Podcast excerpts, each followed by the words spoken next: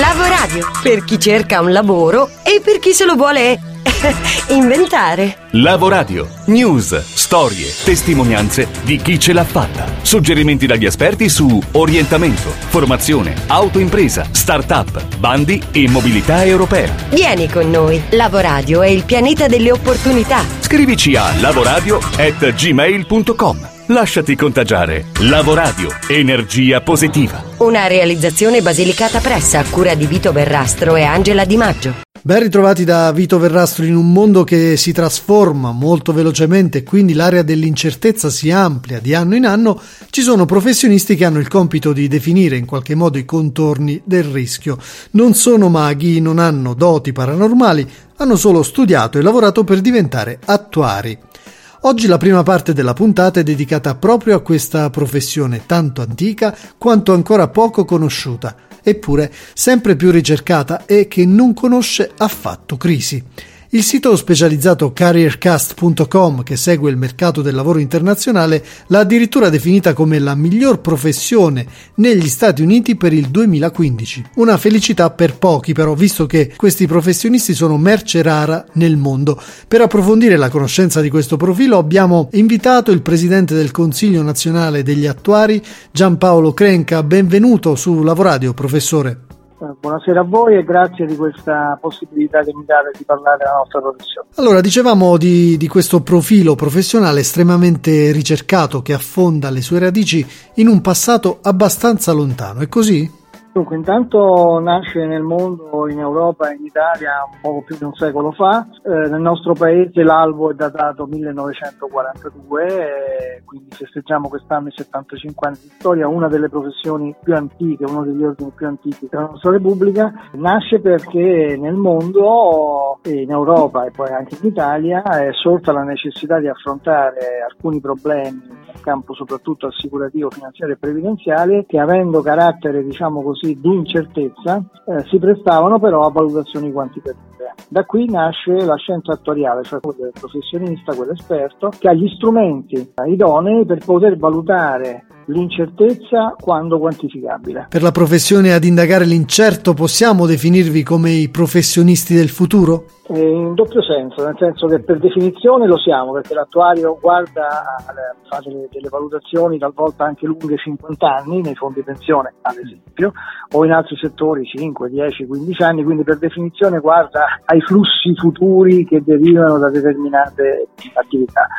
Del futuro poi in altro senso perché è una professione in grande sviluppo in tutto il mondo, le do qualche numero per, che dà meglio l'idea, 80.000 nel mondo, 23.000 circa in Europa e stiamo per sfondare il muro dei 1000 in Italia dove siamo in questo momento iscritti all'albo 973. In grande sviluppo, in grande crescita, non tanto anche come dimensione, come numero, ma anche come settori di attività perché nel futuro ci aspettano molte altre sfide. Diciamo. Bene, ricordiamo che stiamo analizzando la professione dell'attuario, una professione estremamente anticrisi, con il presidente dell'ordine, il professor Giampaolo Crenca. Professore, come si diventa attuario? Immagino ci vogliano competenze economico-statistiche di base, no? Sì, ancora prima una grande passione per la matematica. Mm.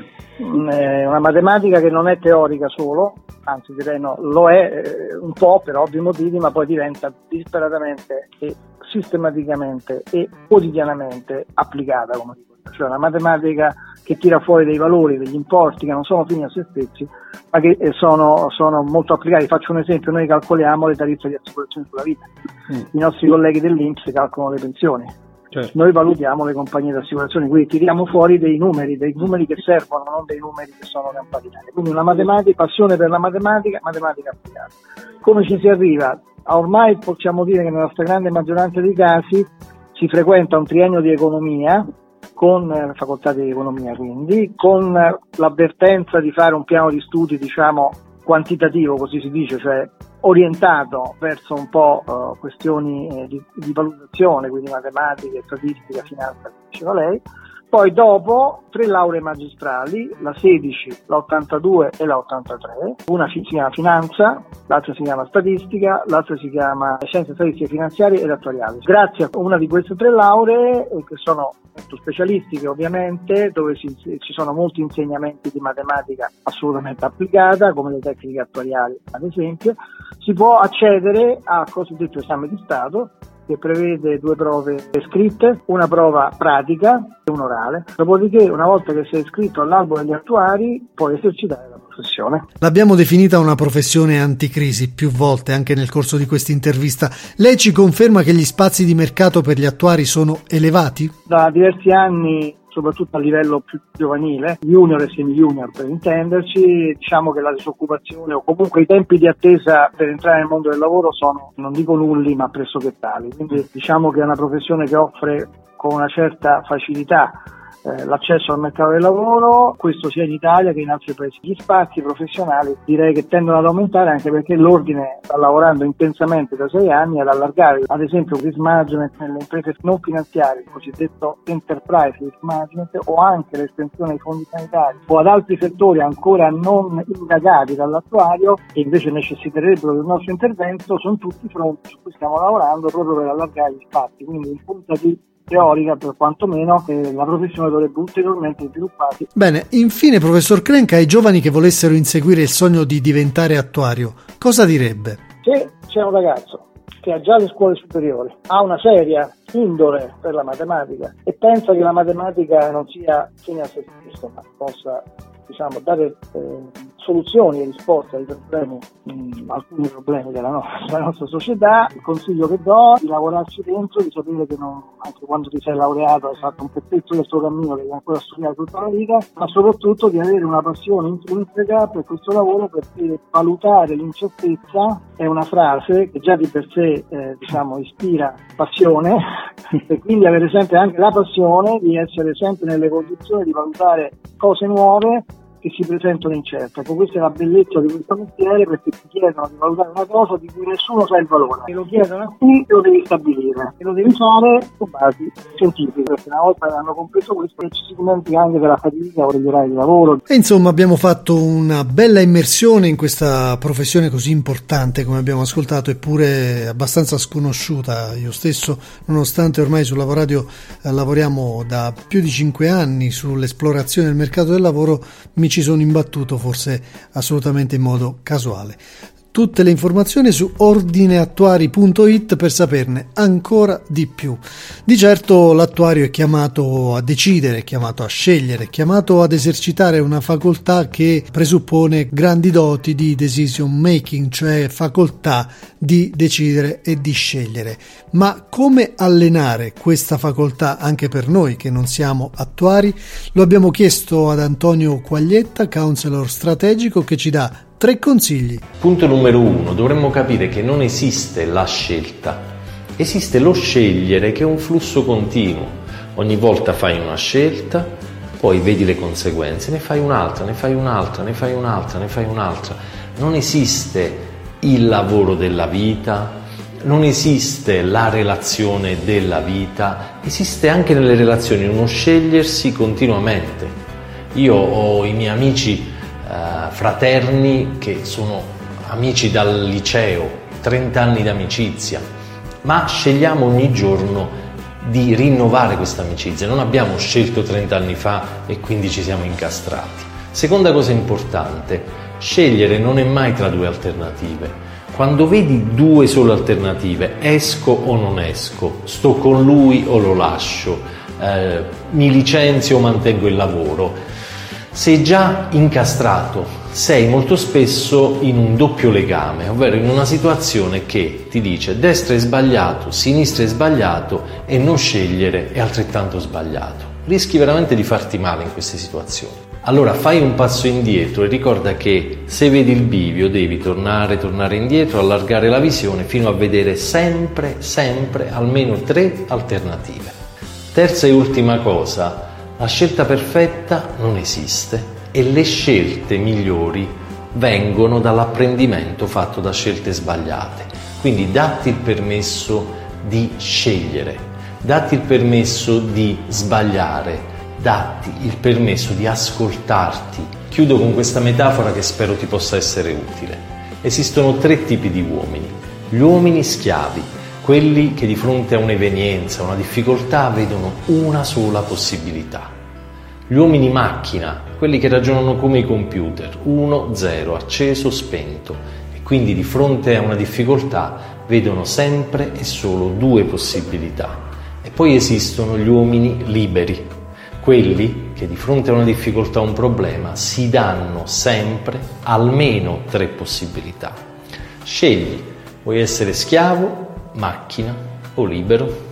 Buona scelta. Beh, noi Antonio non abbiamo difficoltà, non abbiamo dubbi nello scegliere di essere liberi, di continuare ad esserlo, abbeverandoci alla fonte della conoscenza che è la prima base per poi continuare a prendere decisioni e a fare scelte in maniera sempre più consapevole. Certo per noi, per la community di Lavoradio, immagino eh, sia abbastanza semplice o comunque meno complicato perché abbiamo una visione ottimistica del futuro, ma chi è pessimista rispetto al mondo, a quello che ci circonda e ai cambiamenti? Come fare? Beh, si può imparare tutto, perfino l'ottimismo, e se ce lo dice un grande come Martin Seligman, dobbiamo crederci.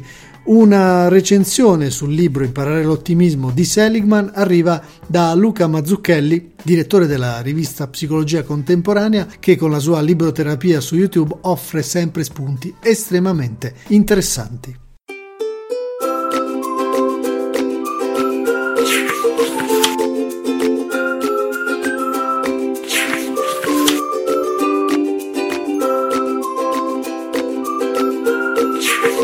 Martin Seligman, autore chiave del nostro secolo, padre della psicologia positiva, presidente dell'American Psychological Association, è un autore che ha scritto questo libro Imparare l'ottimismo, molto interessante di cui oggi ti voglio parlare, partendo già dal sottotitolo Come cambiare la vita cambiando il pensiero. Questo mi sembra un primo spunto non banale eh, su cui ti invito a riflettere. Cambiare il nostro pensiero ci consente di cambiare la nostra vita. Tre cose che mi sono rimaste da questo libro. Il primo punto che mi è rimasto da questo libro sono i grandi benefici che gli ottimisti hanno rispetto agli altri. Ci sono tantissime ricerche scientifiche ben documentate in questo libro che attestano come le persone ottimiste abbiano più successo nella vita, nel lavoro, nella politica, negli studi e così via e soprattutto mi ha colpito le persone ottimiste hanno una prospettiva di vita sensibilmente più lunga degli altri. L'ottimismo influenza il nostro sistema immunitario e il numero dei leucociti che sono presenti nel nostro organismo. Il secondo punto probabilmente è il fatto che l'ottimismo si possa imparare. La maggior parte delle persone è convinta che ottimismo e pessimismo siano delle caratteristiche principalmente innate. Il bicchiere è mezzo pieno o mezzo vuoto e rimarrà così anche nel tempo. Seligman non è d'accordo con questa posizione, dice che ottimismo e pessimismo si apprendono all'interno del proprio sistema familiare. L'aspetto interessante di questa cosa è che se una caratteristica può essere appresa, vuol dire anche che può essere modificata. E da qui si ritorna al titolo del libro, imparare a essere ottimisti. La definizione dell'ottimismo in base al modo in cui gli individui spiegano a loro stessi i successi o gli insuccessi che incontrano nella vita. Gli ottimisti credono che se vanno incontro a un fallimento eh, le cause della loro sconfitta sono da imputare principalmente a fattori esterni e facilmente modificabili. I pessimisti al contrario si prendono tutte le responsabilità su di loro e attribuiscono gli insuccessi a degli elementi che non sono modificabili da loro e che dureranno nel tempo. Un libro tosto, scientifico ma al contempo divulgativo.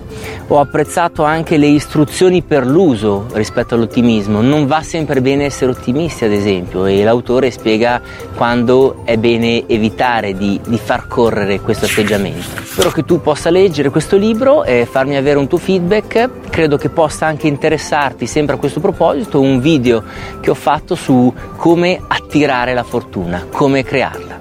Anche per oggi è tutto, alla prossima e un saluto. Ciao.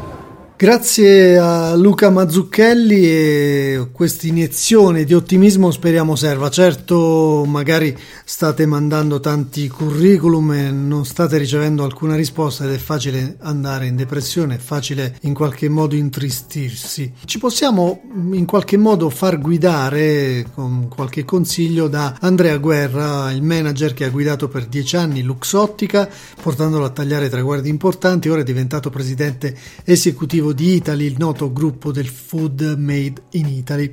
Eh, su Business Insider questi sono i suoi consigli a un giovane ventenne che si trova in una situazione di lavoro difficile o di ricerca del lavoro continua. Cerca di non specializzarti troppo, capisci come funzionano le tecnologie, come si sta e come si gestiscono le persone. Studia lontano da casa almeno per un periodo. Secondo Guerra, inoltre, non bisogna farsi prendere dalla smania di lavorare subito per un'azienda dal nome importante o cercare di portare a casa più soldi possibile. È più importante invece scegliersi un buon maestro. Quando inizi dice se puoi non scegliere in base al nome di un'azienda o allo stipendio, cerca invece di capire le persone per cui andrai a lavorare. Chi ti insegna un lavoro nei primi 3-5 anni della tua esperienza è fondamentale nel lungo periodo. In una parola, ancora, scegliti il capo. E con questi consigli chiudiamo la puntata di Lavoradio ricordando che potete riascoltarla come tutte le altre sul nostro canale podcast soundcloud.com slash lavoradio. Per interagire con noi potete scriverci su lavoradio-gmail.com per rimanere aggiornati sulle notizie dal mercato del lavoro potete frequentare la nostra fanpage Facebook e il nostro account Twitter. Alla prossima! Lavoradio per chi cerca un lavoro e per chi se lo vuole inventare.